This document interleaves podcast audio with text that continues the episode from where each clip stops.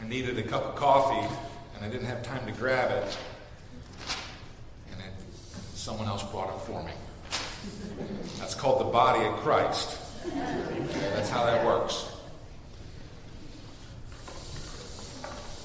Our second reading this morning is uh, 1 John chapter 1. I will read verses 5 through 9. I'm reading in the ERV translation. I'm crazy about this translation, the easy to read translation. Hear the word of God. We heard the true teaching from God. Now we tell it to you. God is light, and in him there is no darkness. So if we say that we share in life with God, but we continue living in darkness, we are liars who do not follow the truth. We should live in the light where God is. If we live in the light, we have fellowship with each other, and the blood sacrifice of Jesus, God's Son, washes away every sin and makes us clean. If we say that we have no sin, we are fooling ourselves, and the truth is not in us. But if we confess our sins, God will forgive us. We can trust God to do this. He always does what is right. He will make us clean from all the wrong things we have done. This is the word of the Lord. Let's pray. Father God, we uh, ask that uh, you would be present here uh, by the power of your Holy Spirit. We ask that uh, the Spirit which inspired these words of Scripture might uh, illuminate our minds as we listen to them and as we try to make sense of them. Lord, I pray that the words of my mouth and the meditation of all of our hearts might be acceptable in your sight, for you are our rock and our Redeemer. This we pray in Jesus' name. Amen. Amen. Amen. Theologians use the term ordo salutis. How about we say that? Ordo salutis. It means uh, order of salvation, and it's a, a way of talking about the progressive steps that are involved in our salvation. The Lutherans were the first to use this term about 300 years ago, but the idea of there being a sequence of steps involved in our salvation is rooted in Scripture. For example, in Romans 8 29 and 30, we read, those whom God foreknew, he also predestined. And those he predestined, he also called. And those he called, he also justified. And those he justified, he also glorified. Foreknowledge, predestination, calling, justification, glorification. Those are five steps. There are other steps that can be added to the sequence that Paul mentions. For example, faith and repentance are two steps along the way uh, to salvation. Theologians don't agree 100% on what steps should be included in a complete ordo salutis or what the proper sequence of those steps should be, but there is, broadly speaking, agreement uh, on the ordo. In the first two weeks of November, I preached on justification, one of the steps uh, in everyone's list. Last week, I preached on adoption, which also makes everyone's list. And this week, I want to talk about sanctification. Again, it's on everyone's Ordo Salutis list. Justification, adoption, sanctification are the three core stages in the life of a Christian. Before justification, we are not yet Christians, even if we're on our way to becoming Christians. With justification, we are also adopted. Those two happen simultaneously. And once we are justified and adopted, then sanctification begins. A process that will continue until the day that we die. Sanctification is the process by which we become more and more free of sin, more and more like Christ in our actions and in our attitudes. Now, there are some Christians who believe that it is possible in this life to become entirely sanctified. They believe that it is possible to entirely stop sinning.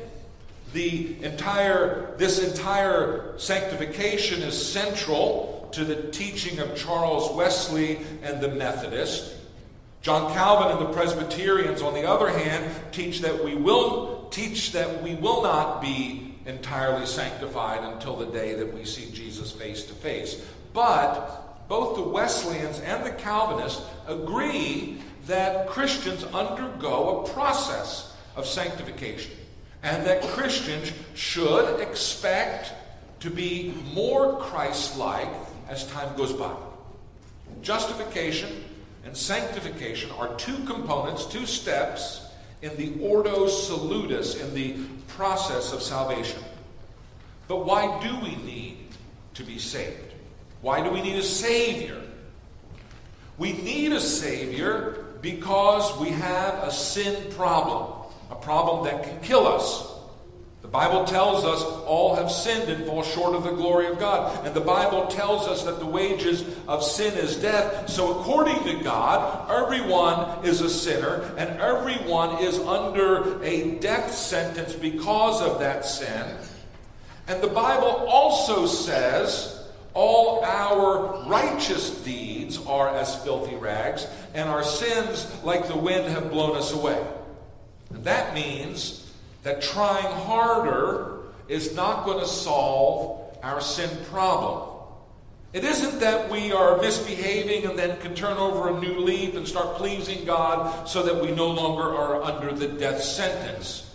The Bible tells us that even when we try to do good works, that those good works are mixed with sin.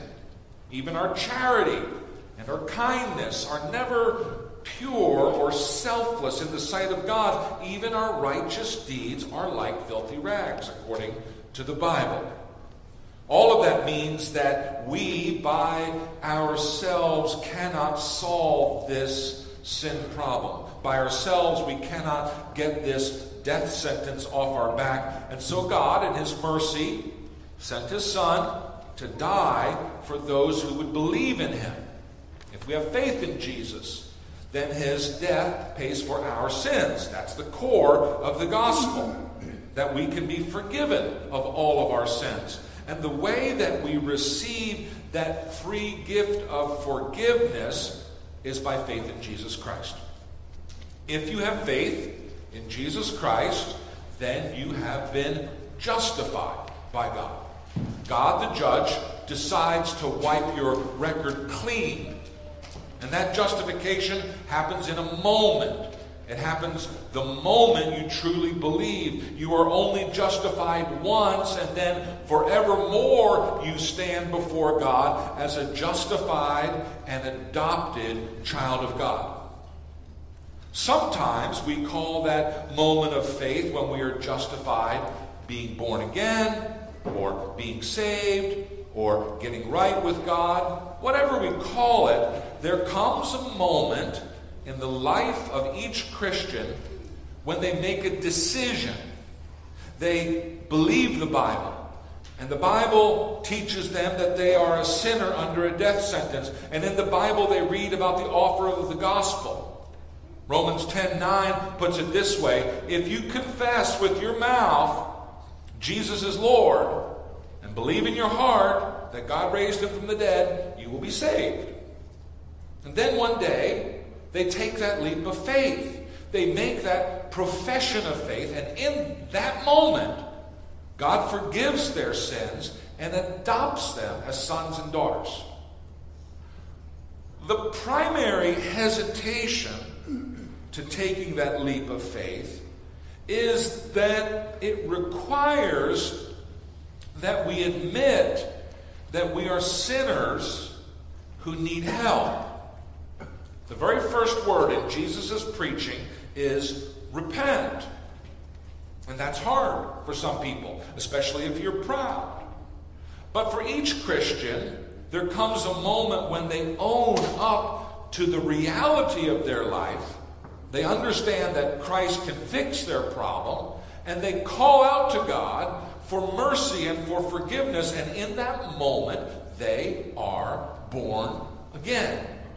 By an act of sovereign grace, God justifies us. Our lousy record is replaced with Christ's perfect record. The Bible says that we become new creatures in Christ. The old passes away and everything becomes new. And if you have come to faith, if you have been born again in the midst of a real crisis in your life when your sin is causing all kinds of problems with you, some people come to faith out of addiction or out of broken relationships. If you have been born again in the midst of a crisis caused by your own sin, you are hopeful that things are going to be better in the future. That now, with Christ in your life, now with the Holy Spirit taking up residence inside of you, by the way, that's another thing that happens when we're born again. The Holy Spirit comes to live with us. You have this hope that all of a sudden life is going to be sweeter and that the problems are going to go away. And sometimes things do get better right away. I know people who have been cured of crippling addictions 100% in a single moment. It's possible. But the reality is that all of us, after we are saved, after we have been born again, after we have been justified, will again see sin in our lives. You've repented of your sins, You've asked Jesus to wash you clean in his blood, and then you find yourself sinning again. And it feels terrible because you were hoping to be free of that sin. You were hoping to live a good life, a clean life now that you're born again. And sometimes young Christians will panic when that happens. They see the sin in their life and they wonder, well, maybe I wasn't really saved after all. If I'm sinning, is this a sign that I don't have the Holy Spirit living inside of me? Here's a basic truth Christians continue to sin after they've been born again. And the blood of Christ, by which they are saved, by which they are justified, will also cover those new sins. Once we are in Christ, no one can snatch us away from Christ. That's the promise in Scripture. But the experience of sinning as a Christian is very different from the experience of sinning before we became Christians. Because we Christians have the Holy Spirit in us. So when we sin, it really hurts. It stings our conscience. We are uncomfortable. Before we're saved, we can sin without thinking much about it. After all, our sins are no worse than anyone else's, and everyone's doing the same thing, so what's the big deal? It's only natural. Maybe we should just learn to accept ourselves the way that we are.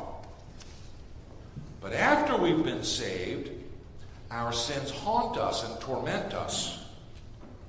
Psalm 38, David said, There is no rest in my bones because of my sin. The relief will come once we confess those sins. In Psalm 32, David describes the process of sinning, suffering, confessing, and relief. He writes, When I kept silent about my sin, when I kept silent, my bones wasted away through my groaning all day long, for day and night your hand was heavy upon me. That was the conscience. My strength was sapped, as in the heat of summer. And then I acknowledged my sin to you, and I did not cover up my iniquity. I said, I will confess my transgressions to the Lord, and you forgave the guilt of my sin. The attitude of a born again Christian toward his sin is different than the attitude of a non believer, of an unsaved person. The Christian sins, but then he suffers pangs of conscious of conscience until he gets right with God again through confession.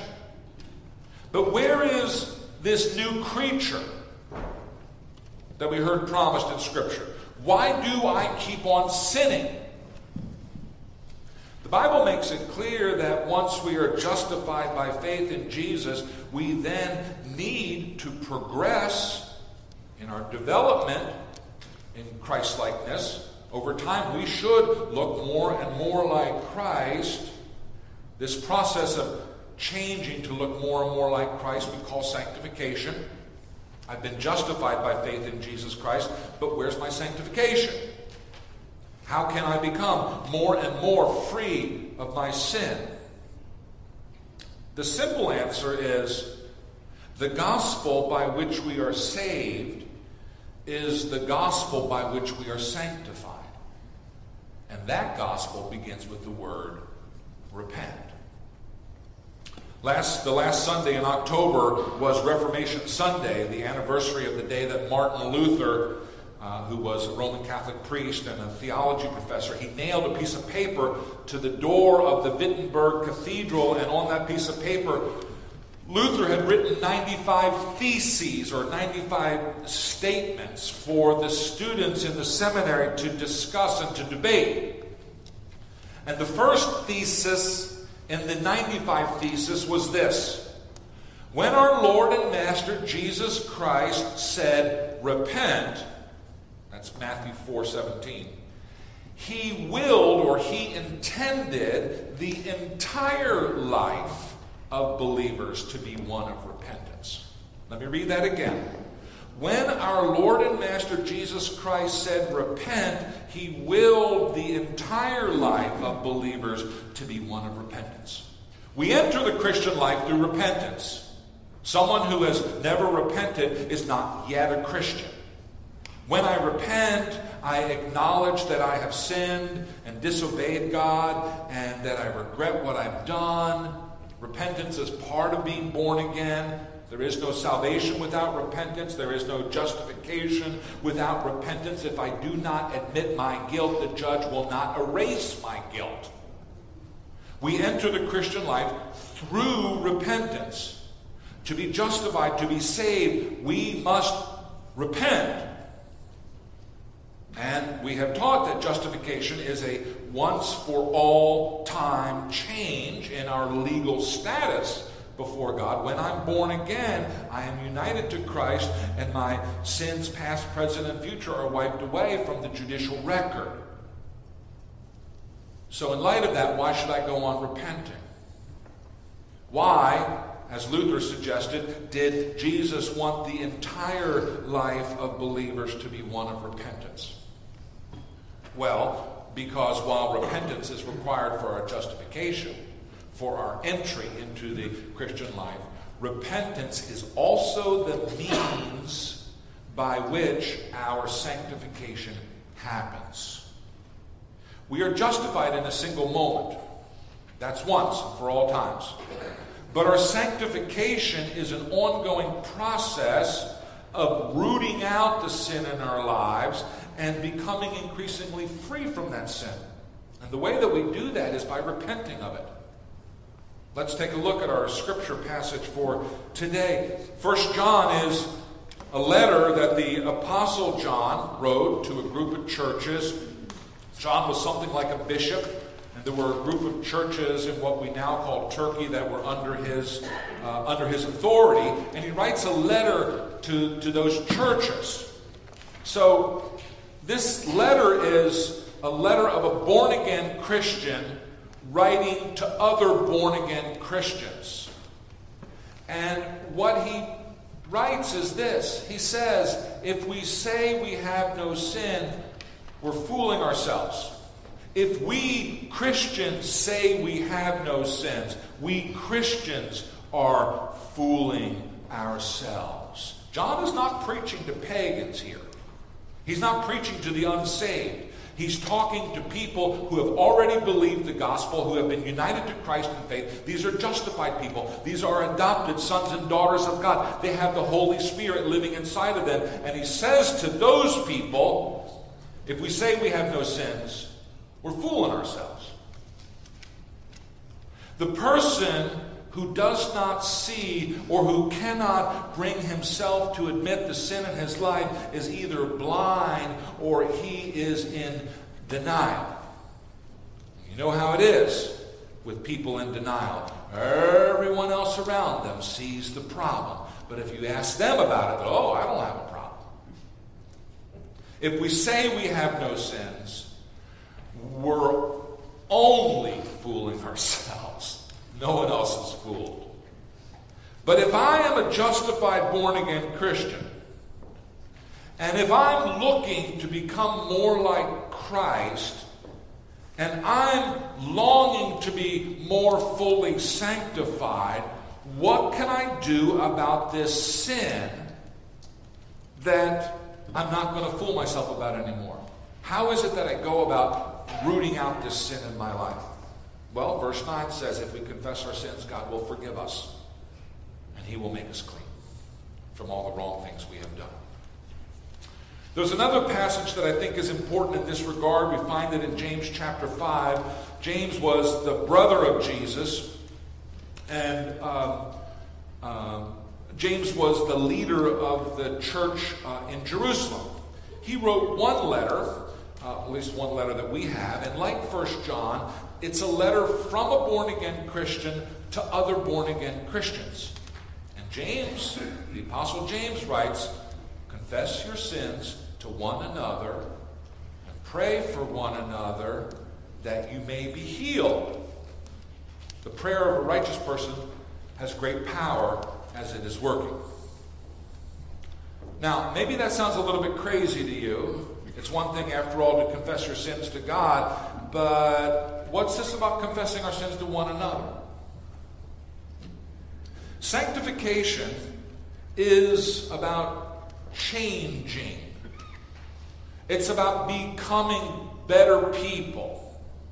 It's about getting unstuck from old habits that have trapped us and haunted us in the past. Everyone has certain signature sins or go to sins.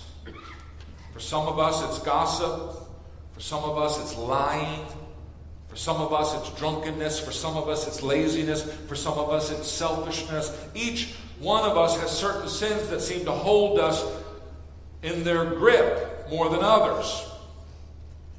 And we begin to feel the victory of God's sanctifying work in us as we are more and more free of these signature sins. And a really practical way to deal with those sins is to confess them to other people in the church. There's a Presbyterian preacher from uh, South Florida. His name is uh, Steve Brown. Is that the name? Steve Brown, right? Seth Fluter's favorite pastor. Steve Brown, uh, he used to say that if we if we walked into church with a sign around our neck naming our our biggest sins, there'd be a revival in one week. Okay? Something about exposing that sin to brothers and sisters in Christ has a way of rooting, of rooting that, of rooting that sin out. A practical way of dealing with the sins in our lives is to begin to confess them to other people in the church.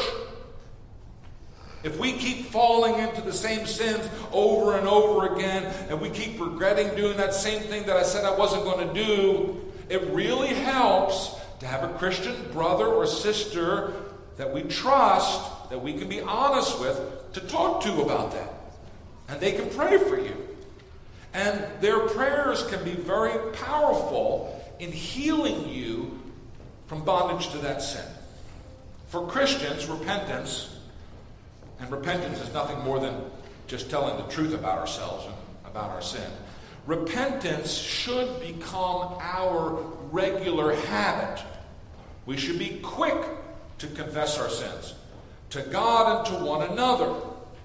And as Christians, we are able to do this. We're willing to confess our sins because we know that our righteousness comes from God and not from ourselves. Because we know that our righteousness comes from God and not ourselves, we're not afraid to tell the truth about ourselves. If I'm relying on my own righteousness, then I have to be polishing my resume all of the time. If it's all about how good that I am, I can't let on to you about how wicked I really am. But once I'm relying upon the righteousness of Christ alone, then I can begin to tell the truth about how I am. People who are living in their own righteousness feel a compulsive need to convince you of how good they are. And when they mess up, they can never admit it. And they cover it up. And then they add to the sin by lying about their failure because they fear the judgment and they fear the rejection for having failed. But as Christians, we don't need to prove anything to anyone. We know we have messed up. We know that we were born into sin and that we've added another pile of sins throughout the course of our lives. And we know that we are accepted by God not because of our goodness, but because of the goodness of Christ and the fact that we've been united to Christ through faith. The perfect record of Jesus becomes ours by faith, and we have nothing then to prove to the world, and that makes us very free. It makes us free to admit our failures. And when we admit our failures, here's the funny thing we actually begin to fail less. The people who are able to tell the truth about themselves, and that's what confession means, actually put themselves on a path of improvement.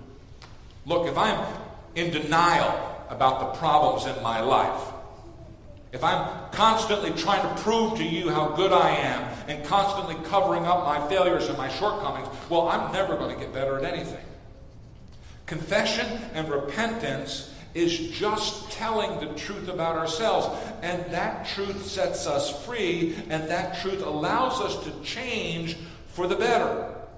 As long as we're in denial, as long as we're covering up the truth, we do not change. But if we confess our sins to one another, if we pray for one another, powerful things begin to happen in our lives. Let me close by saying this. Our justification is not a work that we accomplish.